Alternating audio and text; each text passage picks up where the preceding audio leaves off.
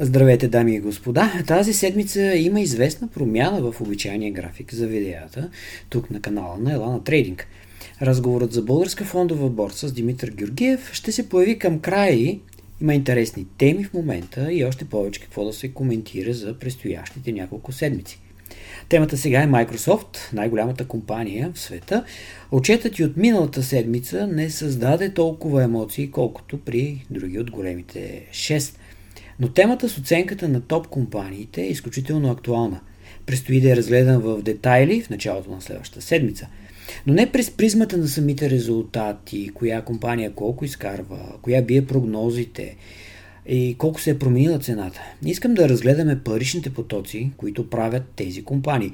Колко е тяхната стойност, колко биха се променили цените им, ако пазарът, например, започне да оценява по същият начин акциите – както го е правил преди 5 или преди 10 години.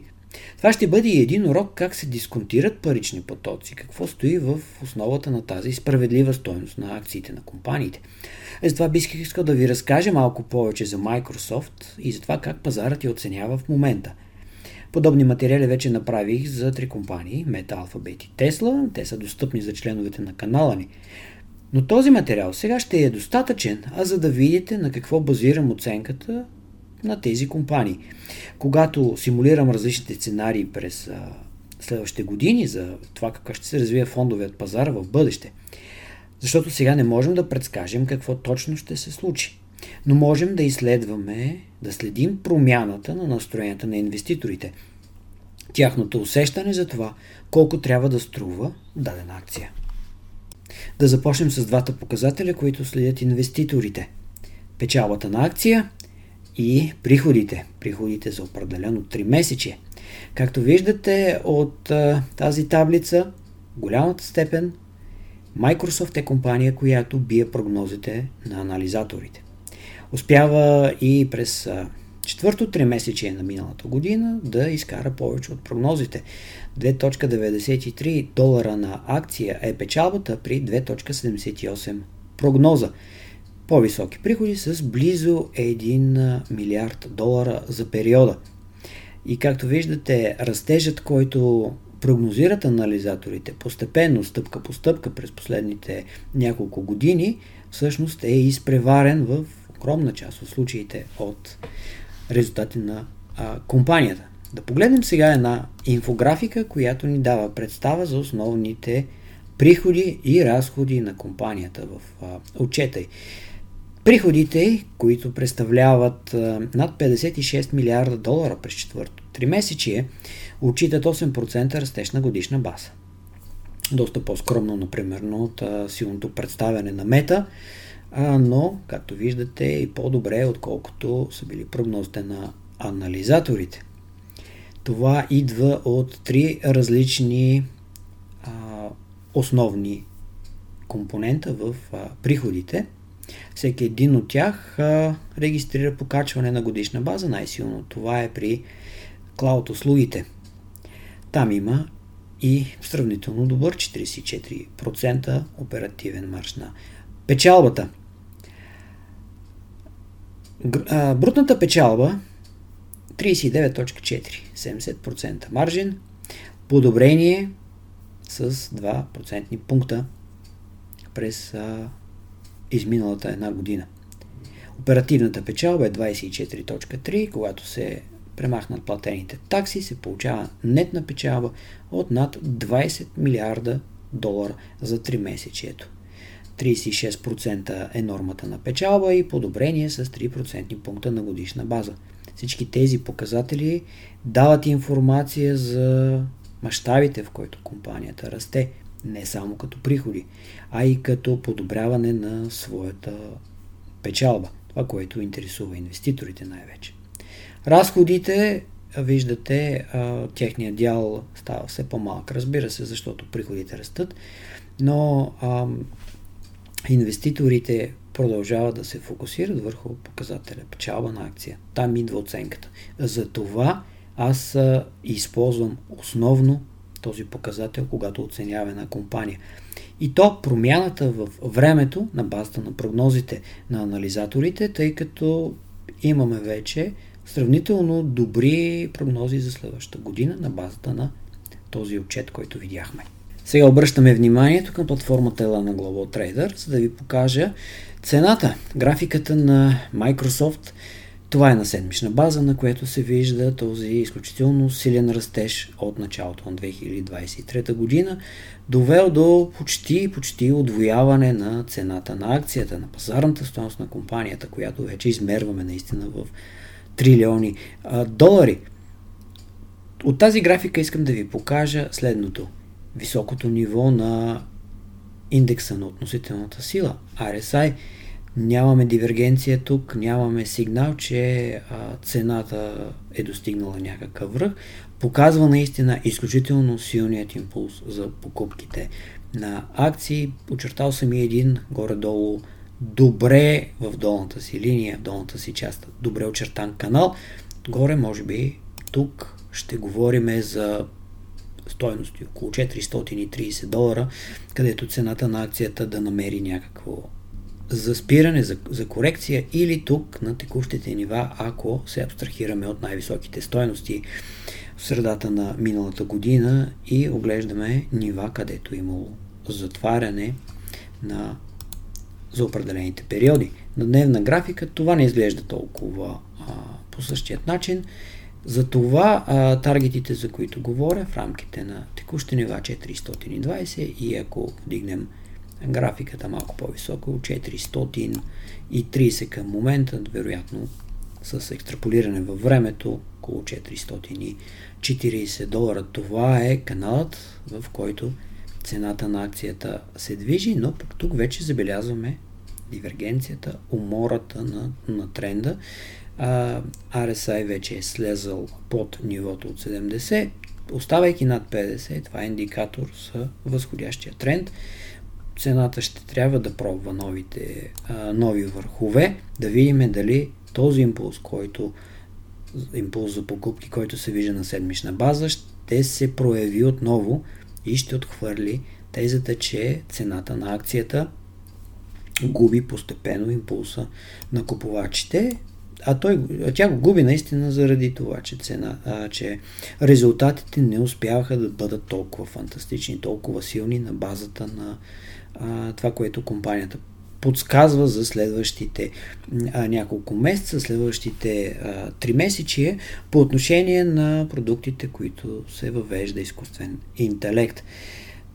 Не съм убеден дали това е само причината за липсата на някаква реакция на, на Microsoft на отчета или компанията не успява да комуникира, да звучи прекалено гръмко, за да увлече след себе си а, инвеститорите или пък реалната причина е това, че нейната оценка, както ще видите след малко, не е никак ниска. Сега погледът е към годишните резултати през последните 6 години – наистина колосален растеж. 110 милиарда годишни приходи да над 211 милиарда. Този растеж се вижда още по-силно и в финансовият резултат на компанията, защото нетната печалба от 28.5 отива на 73 милиарда и 100 милиона долара нетна печалба, което прави 9 долара 82 цента печалба на акция. Но, виждате, 2023 година не е чак толкова добра година. Дори погледнато през призмата на последните няколко години, това е най-слабият растеж по отношение на приходите, по отношение и на финансовият резултат на печалбата. Прогнозите на анализаторите обаче се базират на това, което компанията показва. И а, това, което съм извадил тук, са тези показатели, прогноза на анализаторите в а, Bloomberg. Това е консенсусът на мненията. Този базов сценарий на развитие е медианата на прогнозите на анализаторите. И през следващите 3 години, включително 24 година, се очаква доста солиден растеж на приходите. Това е елементът на изкуственият, елемент, на изкуственият интелект. Това е приносът за приходите на компанията, които, както виждате, се очаква 2026 година, според анализаторите, да достигнат почти 317 милиарда долара годишни приходи с съответната нетна печалба почти 116 милиарда, което означава 15.9 долара печалба на акция. Сценарият на още по-силното развитие, Bull Case, това са прогнозите, най-високите прогнози за развитието и сценарият а, с най-слабите прогнози, Bear Case, са много близки като резултати от това, което показва компанията. Дори ми прави впечатление, че именно този диапазон, а, разликата в, между най-добрите и най-лошите резултати е най-ниска в, при Microsoft в сравнение с останалите компании. Дали това означава, че анализаторите възприемат Microsoft като прогнозируема компания, като прогнозируема акция? Това може би е причината, може би и това, че използват прогнози и оценки за начина по който ще се развива бизнеса. Услугите, облачните услуги, продажбата на софтуер, имплементирането на изкуствения интелект. Консенсусът на мненията е доста стегнат, ако мога така да се изразя. И да, най-големите прогнози, най-оптимистичните прогнози за 26-та година са 340 милиарда приходи, а най-песимистичните са 299, почти 300 милиарда, което е много, много малък процент под медианата, под това, което е консенсуса на анализаторите. Съответно, когато говориме за печалбата на акция, най-добрият случай е 2026 година, говорим за над 18 долара. Ето как изглеждат тези прогнози за печалбата на акция, когато ги съпоставим една до друга трите сценария и когато ги разгледаме за следващите 3 години. Това съотношението цена-печалба спрямо текущите нива на цената на акцията.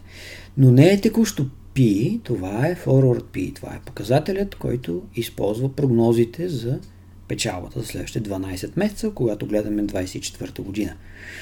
И тук вече оценката на акцията никак, никак не е малка. Показателите за оценка са над 30. При среден показател в момента за индекс S&P 500 от 20, изчислено на базата на прогнозираните печалби за 24 година. Акцията наистина струва доста, доста над средното за пазара. И ми прави впечатление, че когато погледнем 25-та година, разликата не е толкова голяма. Като погледнем 26-та година, тези показатели с прогнозите за резултатите 26 години, 26-та година са 25-28 за, а, за най-лошият случай, най-песимистичният случай. Това е доста висок показател, ако човек, инвеститор, трябва да чака резултатите да се развиват толкова добре, трябва да чака 3 години или 2 години, ако погледнем като показател forward за 26-та година, т.е. началото й, ако трябва да се случи оптимистичният сценарий и тогава показателят цена-печалба, forward PE, началото на 26-та година с най-добрите резултати ще бъде дори пак над средното от текущи. Ще бъде 22.4. Това ограничава изключително много потенциала за растеж на една акция. И това представлява риск при някакво събитие. А, не става въпрос корпоративно събитие, фирмата да не успее да, а, да изпълни своите прогнози, това на ръка винаги го има, винаги е възможно, но при някакво събитие, което да покачи усещането сред инвеститорите, че пазарът е рисков. Да се появи някаква преоценка на, на добрите очаквания, на прогнозите, да се промени търсенето и предлагането като капиталови потоци, които се движат към, към фондовият пазар. Това би имало много сериозен, сериозно отражение върху цената на акцията и представлява наистина рискът който смятам, че никак, никак не е малък по отношение на топ 7 компании в, на американският пазар. Ще приключа оценката и с а, кратка иллюстрация на това колко е стоеността на каква е оценката на компанията през дисконтиране на паричните потоци. Виждате, че а, когато сравняваме с а, реализираната печалба на акция като, като коефициент а, Price to Earnings, цена печалба, там нещата са много лесни и прости. Интуитивни за разбиране, а всеки може да си го сметне това сам и да каже, тази акция ми е скъпа, тя не дава достатъчно растеж. Тя не може да направи така, че да бъде ефтина, а, да има примерно PE 2026 година, което да е значително под средното на пазара, а за да създаде предпоставките цената да върви нагоре. За това поглеждаме в другият основен инструмент, този, който следи паричните потоци, които генерира компанията. И оценката тук също трудно да изкараме супер атрактивна, интересна и така нататък, да даде свръхпотенциал. Сега ще ви покажа какво а, съм взел при тази оценка, оценка на дискутираните парични потоци, като тези парични потоци а, ще вляза в повече детайли другата седмица, но аз използвам данните от прогнозите на Bloomberg на анализаторите. Тоест, взимам основния сценарий на развитие, т.е. консенсуса на мненията, как ще бъде бизнеса на компанията през следващите 10 години. Всяка една от тези 10 години се взима нетната печалба, която компанията генерира. Съответно, изважда се а, тези парични потоци, които излизат от компанията и се прибавят тези, които остават, като например, като например амортизацията, въпреки че тя не влиза към финансовия, към нетната печала, към финансовият резултат, това са пари, които стават в компанията, които тя в последствие реинвестира за ново капиталово оборудване или за разработки на нов софтуер. Тези парични потоци, които остават във фирмата, които се натрупват, се разминават в много случаи значително с това, което виждаме като печалба на акция. Но когато те остават в фирмата, когато те бъдат пуснати да работят за акционерите, тогава се създава много повече стоеност. И какъв е случаят, когато имаме изчислението на тези стоености по консенсуса на анализаторите? Дисконтираме тези пари в бъдеще време, защото някои от тях ще пристигнат след 10 години. 9-10 години. Дисконтирането, разбира се, и тук поставя доста възможност а, за игра с цифрите. Дисконтирането става като а, се взима дисконтов фактор. В случая автоматично платформата Bloomberg изчислява средно претеглената цена на капитала, процентът е около 9 за Microsoft. При някои други компании то е по-високо. Има различни методи на оценка на този а, показател. 9-10% е изчислението, което дава платформата Bloomberg, системата Bloomberg, за огромна част от тези големи компании. Над 10.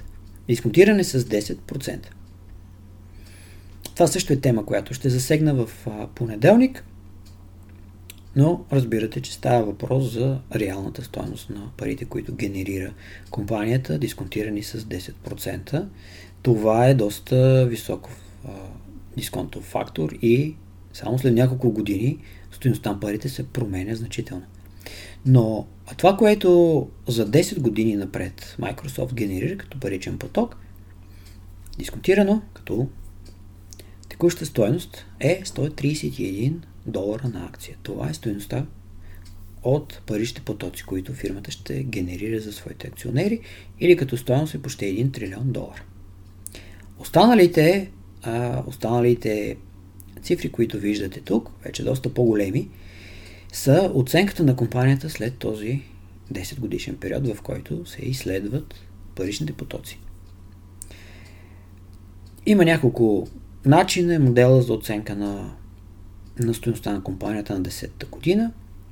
Един от тях, който съм отбелязал в червено, това е а, постоянният растеж, който се залага за компанията, който тя генерира като приходи всяка една година, поддържа своята норма на печалба и съответно тя струва над 2 трилиона долара. 2 трилиона 125 милиарда долара или 286 долара. Това е най-низката стойност, която моделът изчислява на базата на постоянният растеж след 10-та година, дисконтиран разбира се с тези 9%. Също, а като за растеж съм заложил 4%, малко повече, отколкото е приетото в някаква степен за економически растеж в САЩ около 2 или 3% в този диапазон, в зависимост от това анализаторът каква оценка иска да получи на, на компанията, по-висока, по-малка, в зависимост от темповете на растеж на различните индустрии. Microsoft е доказала, че може да расте доста по-бързо, отколкото расте економиката, за това са ми сложили малко по-висока стоеност на този постоянен растеж след 10-та година. Другите показатели а, при оценяването им, които взимат стоеността на компанията, използват а, показателя Enterprise Value или стоеността на предприятието, разделен на примерно на приходите, който е първият, или на печалбата, на оперативната печалба и на печалбата преди лихви, данъци и амортизации, който е вторият показател. Тези стоености, които виждате тук и стоеността на предприятието Enterprise Value към Free Cash Flow, към паричния поток, който генерира, тези стоености в момента са тези, които, на които се оценява и сега Microsoft. Тоест, при използването на оценката, взимаме тези стоености максимално, нека да го нарека надути, раздути, на това как пазарът оценява акцията в момента. Ако оценяваше акцията на Enterprise Value към EBITDA, показател, който най-често се използва при сделки за сливане и поглъщане на конкуренти, който а, компаниите, които купуват а, свой по-малък конкурент или при някакви сливане, използват показател 7, 8, 9, 10 в този диапазон. А, а ние виждаме, че акцията на Microsoft е оценена на 21. Това със сигурност а, ни показва колко много е висока оценката според инвеститорите на, на текущата компания Microsoft в сравнение с това, което се случва примерно на пазара на сливанията и на поглъщанията. И когато съберем тези два типа показатели, дисконтираните парични потоци за 10 години и стоеността на компанията на 10-та година, получаваме колко тя би струвала днес, какъв е потенциала и тя да расте. И този а, потенциал за растеж, използвайки сборът на, а, на парични потоци с а, оценката от а, постоянният растеж след 10-та година, ни дава една стоеност на акция, която е много, много близо до стоеността в, а, в който се търгува акцията в днешно време, близо над 400, 400 а, долара оценката излиза 421.